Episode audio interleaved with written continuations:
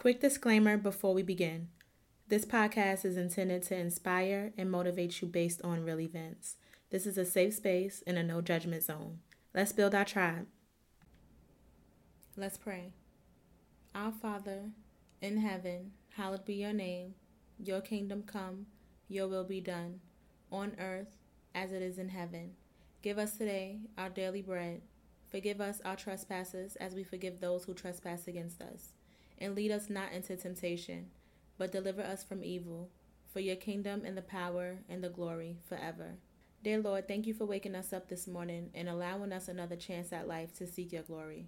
Thank you for blessing me with the confidence to share my thoughts, the wisdom for the right words to say, and allowing my story to be a light in someone's life.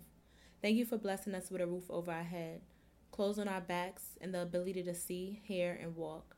I pray that you cover my listeners and open their minds to help understand themselves better.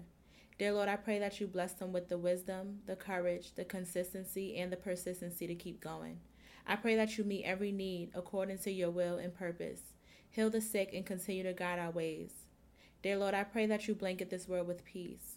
I pray that you remove any doubt from our minds that the enemy is using to cloud our judgment by walking in a journey of seeking you. Dear Lord, you get all the glory, all the honor, and all the praise. You are worthy in all you do and continue to do in our lives, and for that I am grateful. Dear Lord, this is your day, and we will rejoice and be glad in it. When two or three is gathered, you are in the midst. Dear Lord, only you know the plans you have for us plans to prosper us, not to harm us, plans to give us hope in a future. Dear Lord, you are the lamp unto our feet and a light unto our path. Make any crooked ways straight. Dear Lord, you said, Ask and we shall receive, Seek and we shall find, knock and the door shall be opened. In Jesus' name I pray. Amen.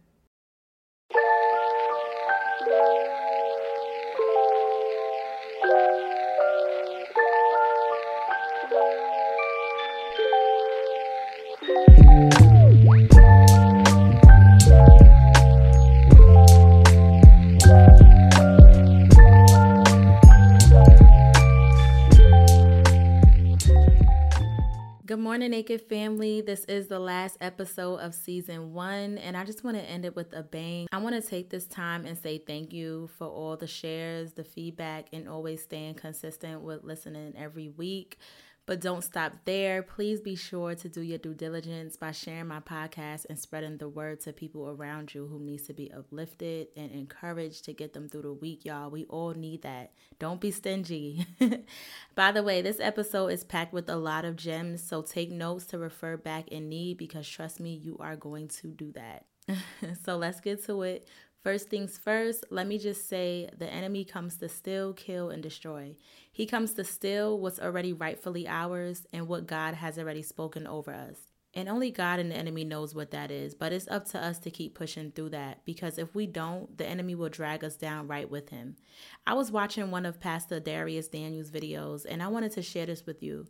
He said spiritual warfare is the enemy's attempt to oppose, inhibit, or hinder, meaning if he can't stop it, he wants to hinder God's agenda for his people. The enemy is strategic, calculated, and customizes the expressions of warfare meaning it's not only customized based on the person, but the season the person is in. He could come at you one way in one season and another way in another season. He's trying to get as many people away from God's kingdom as possible because he is no longer welcome there. In Matthew 4, when Jesus was in the wilderness, the enemy tried to manipulate Jesus. And when Jesus wasn't having it, he came another way in John 13, when he entered the heart of Judas and had him betray Jesus.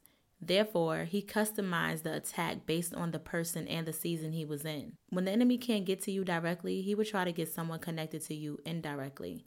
The enemy's greatest asset is being undetected. He shows up in places looking like he belongs, which was first as a snake in the Garden of Eden. Notice that snakes are 100% normal, being found in gardens.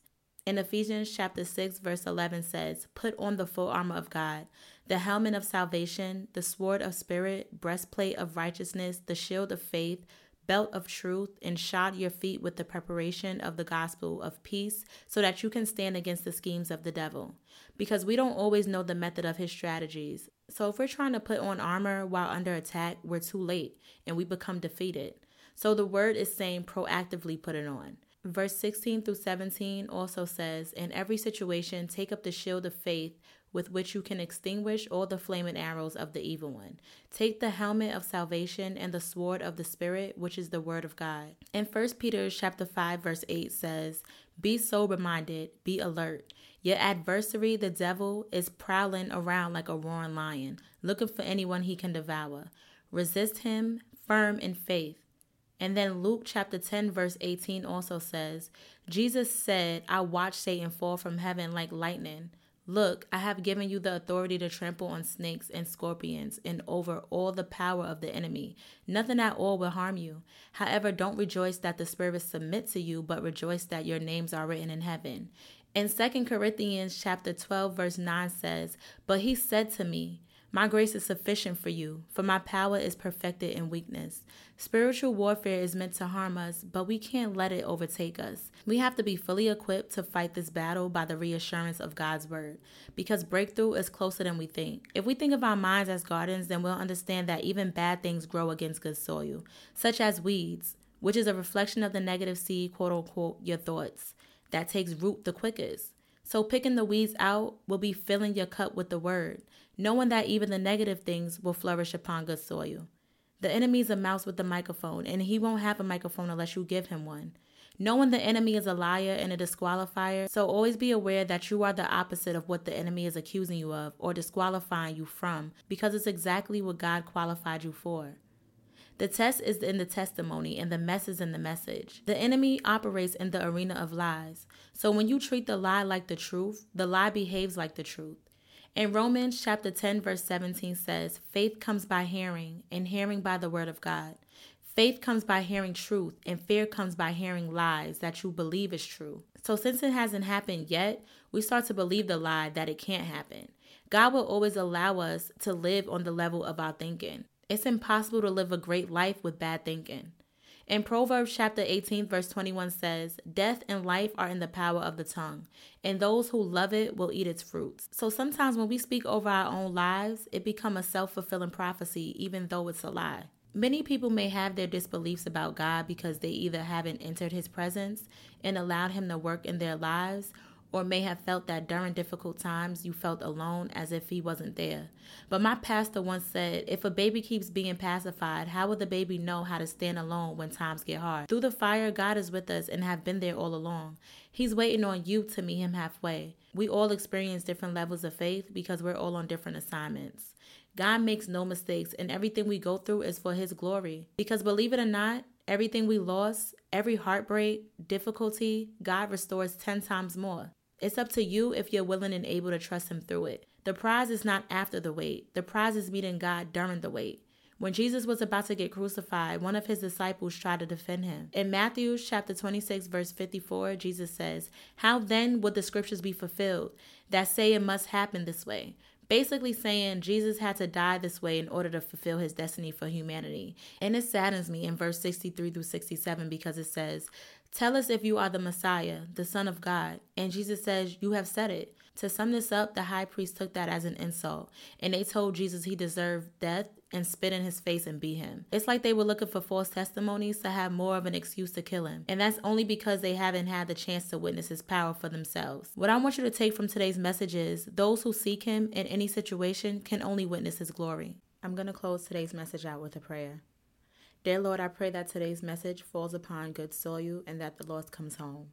Dear Lord, I pray that you plant a seed of hope and that their ears be opened and stirred up of good faith. Dear Lord, you said you would never leave or forsake us. You are the Alpha and the Omega, the first and the last, and can do all things exceedingly and abundantly. So it is, it is so. In Jesus' name I pray, amen.